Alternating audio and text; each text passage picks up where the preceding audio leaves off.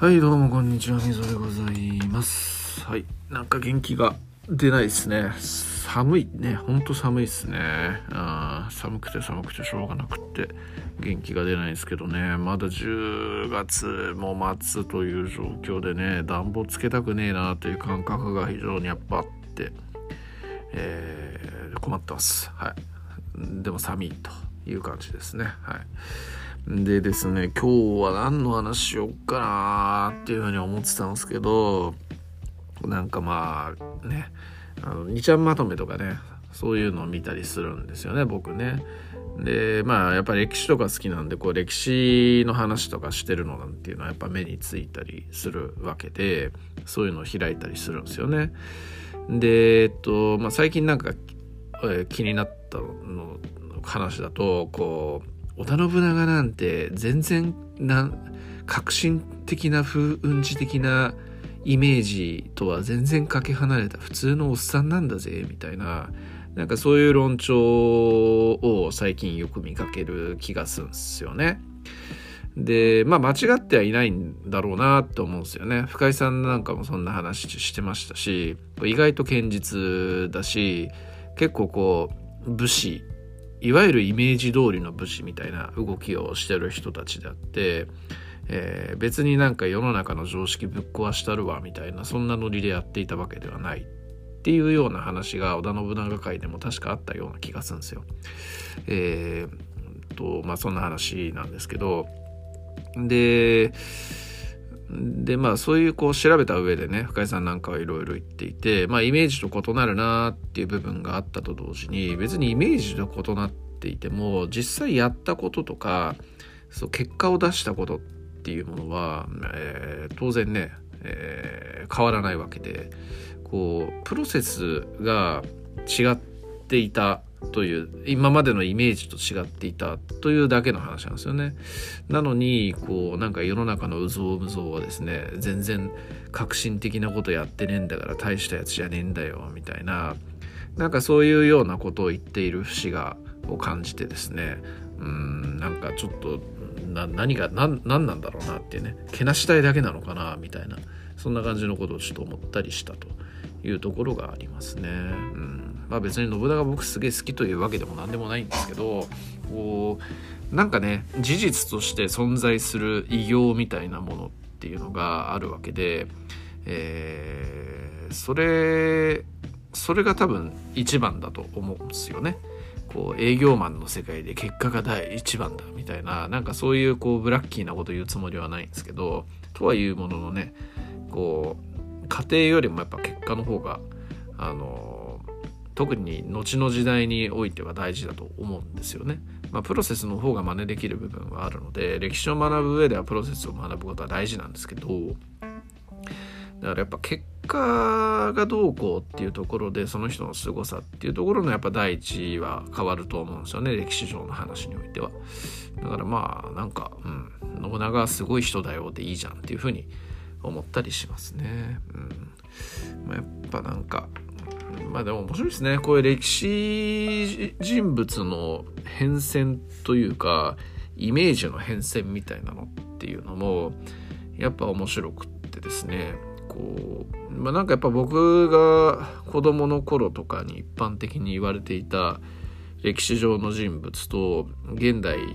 にこうよく言われる歴史上の人物のイメージっていうのは結構やっぱ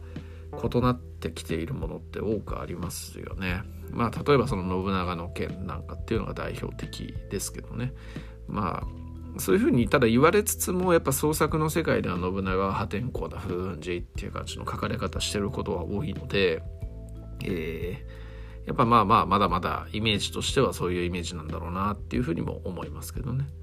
まあそんな信長でしょう。まああと源義経。まあこれも古典ラジオで最近の記憶に新しいところですけど、えーなんかねやっぱこう兄貴にすげえ功績を立てたのに兄貴に虐げられてかわいそうっていうね、えーまさしく方眼びいきっっていうね日本人が好きな「お涙ちょうだい物語」っていう感じに語られることが多かった人ですけど、えー、まあ実際のところはやっぱね古典ラジオでも語られている通り義経にこう政治的センスが壊滅的にないっていうねまさにそこに尽きるっていう感じで言うなれば自業自得なんですよね。えー、そんな感じでやっぱ今あの義経について語ったらやっぱある程度知ってる人だったらこういうふうに言う人の方が多いと思うのでやっぱイメージと異なってきてる部分だよなっていう感じに思いますね。まあ、言うてもな義経って司馬太郎の小説であるんですけどえっ、ー、と司馬太郎のね義経の小説って本当この通りなんですよね。あの軍事的な天才だけど政治的センスが壊滅的になくってこう、まあ、人に対してそんなにね優しい人でもなかったみたいな感じで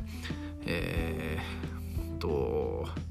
まあ、いわゆるなんかちょっとサイコパス的な感じで書かれている人だったりするんで結構昔からなんかまあそういう、えー、感じで知ってる人には知ってるしなんかちょっと美化しすぎじゃね？えみたいな感じに感じる第一の人物だったのかもしれないなっていうふうに思いますね。はい。えー、とかね。まあ、あとこう秀吉という人がね、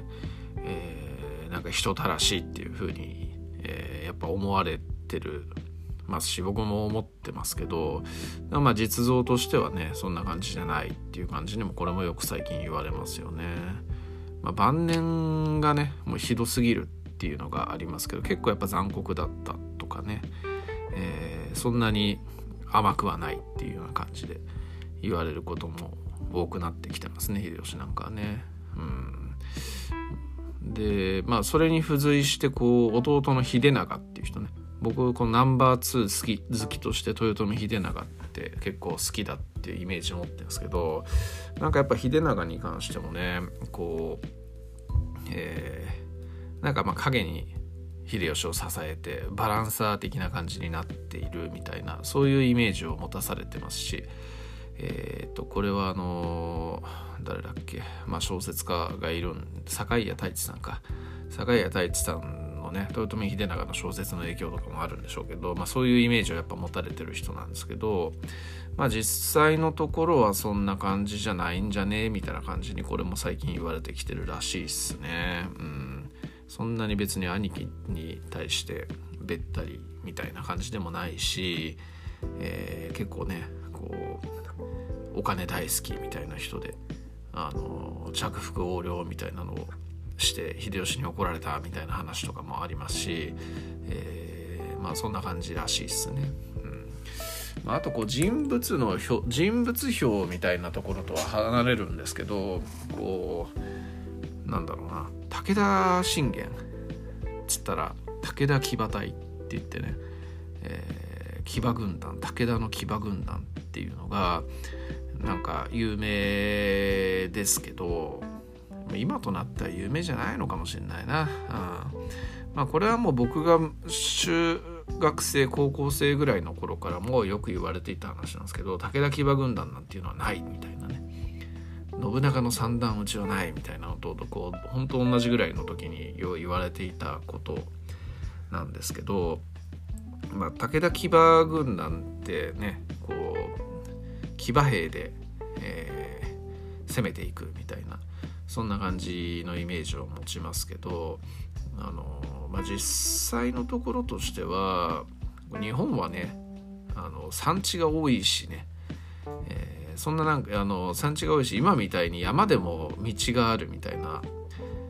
あのいろんな道があるっていう感じじゃなくてあの昔はねもう木がいっぱいありますし道っていうのも限られた道しかない状態でそんな中でこう山梨とか長野とかね山がちの場所で馬をそんなえ、ー、と戦略的に運用できたのかみたいなねそういうようなやっぱりあの話とかもあったりしますしこう昔の日本の馬っていうのはすごい犬みたいにちっちゃい馬だったっていうね、えー、いうふうに言われてるんでこう西洋のね騎馬軍団みたいな感じでめっちゃこうなんだろうあの突撃能力が高いみたいなそういう感じでもないっていうような感じにやっぱ、えー、言われていて実際のところは騎馬にのあの馬に乗って戦闘をするみたいな風なことっていうのはなかったんじゃないかっていうふうに、えー、もう2 3 0年前からもっと前かなから言われてるらしいですね。えー、じゃあ武田軍の強さって何だったのっていう話でこれもなんかよく言われることは石を投げるのがすごかったっていうふうに言われてるらしいですよ。はい。あのなんかね透析ってその辺の小子供でもできそうですけど実は結構これすごくってあの石ってね弓とか弓矢とか鉄砲とかと違ってこう弾薬やや弾薬に限りがなくってでしかもその辺に転がってるものなんでそういう石とかっていうのは簡単に補給ができるんですよね。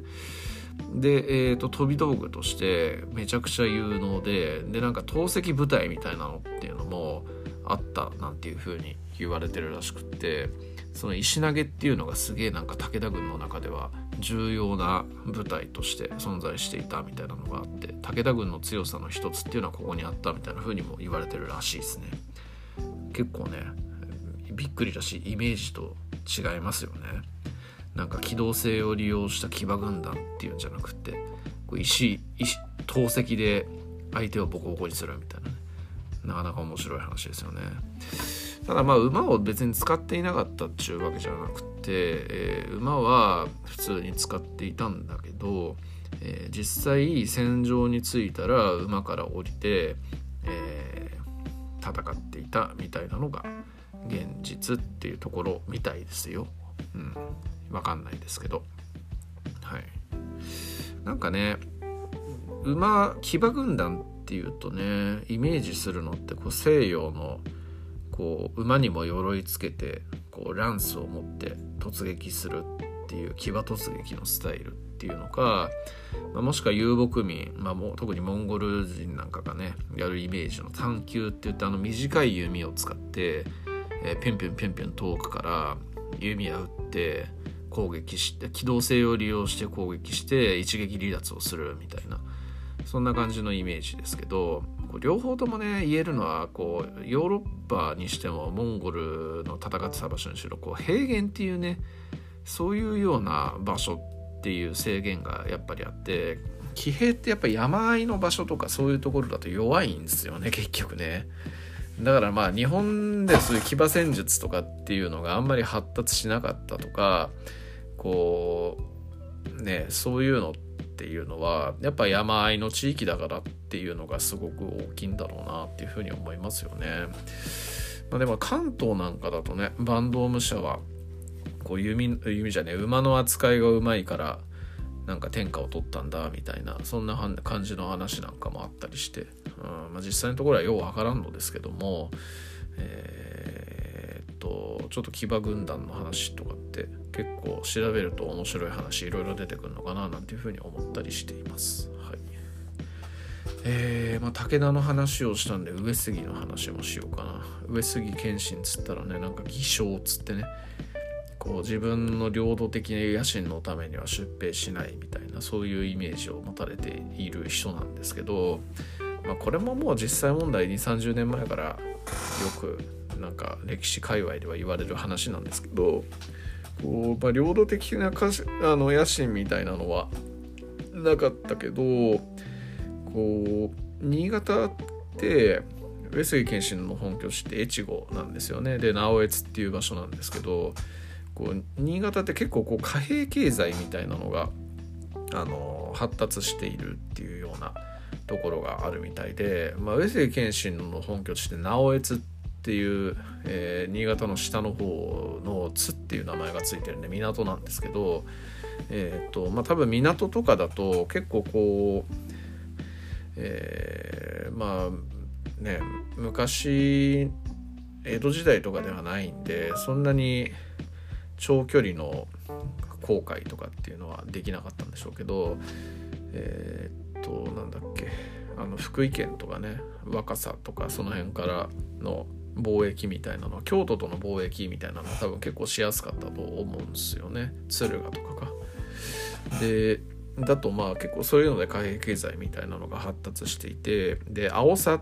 っていうこう染料の原料みたいなのっていうのを栽培してでそういうのを売ってすげえこう金を持っていたらしいんですよね。でまあ越後って佐渡金山が有名ですけど金山はまだその謙信時代は発見されていないのでそういう青さとかねそういうようなものっていうのでめちゃくちゃ金を持っていたらしいんですよね。でだからそういう貨幣経済っていうところを結構重視していて領土的な部分でどっかを征服するみたいなのっていうのをところを重視していなかったっていう感じに、えー、言われてんのかな。うん、でなんかこう上杉謙信って結構関東出兵って言ってね関東に、まあ、上杉上杉っていう家の元は鎌倉でで関東管領っていうねこう関東の、えー、将軍の大臣みたいなそういう役職なんですよね上杉謙信が最終的に得たのって。だからこう関東北条氏から奪還するっていうことで関東出兵っていうのを何回も繰り返したんですけどこう繰り返して結構こう新潟からね小田原とかまで進軍して小田原城を囲んだりもしてるんですよね。ただ、えー、それが結構一過性で関東支配っていうところまではせずに結構越後に帰ってしまう。でこういうところから上杉謙信領土的な野心がなかったっていうふうに言われてるんですけど、えー、領地経営をする代わりに関東に出兵をして、えー、人をねさらって帰ったらしいんですよね。で、えー、そのさらった人たちを、えー、奴隷として売ってお金を得ていたみたいな、えー、そんな人らしそんな人ですよみたいなのがなんか残ってるらしいんですよねだから結構なんか上杉謙信ってえー、っとイメイメージとは違うんですよっていうのを語られる時にこの話をされることが結構多かったりするんですけど、えー、まあ面白いですよねでもねこれもね、うん、なんかギャップがあるというか、うん、なんかね貨幣の貨幣っていうかこう農本体制じゃないのっていうのは信長がね、えー、なんかやり始めたというかすごい第一人者みたいな感じに言われがちですけど上杉謙信もね、えー、そんな感じでやってるわけですからね、うん、まあねなんかちょっとベクトル方向性こう派遣の握り方の方向性が違うっていうだけで実は上杉謙信と織田信長って似てたりするのかもしれないななんていうふうに思ったりもしますよね。はい。えー、まあそんななんか日本史上のギャップみたいな話をちょっと2ちゃんまとめ見たところから話してみました。なんかすげえ長く話しちゃいましたけど以上です。はい、ありがとうございます。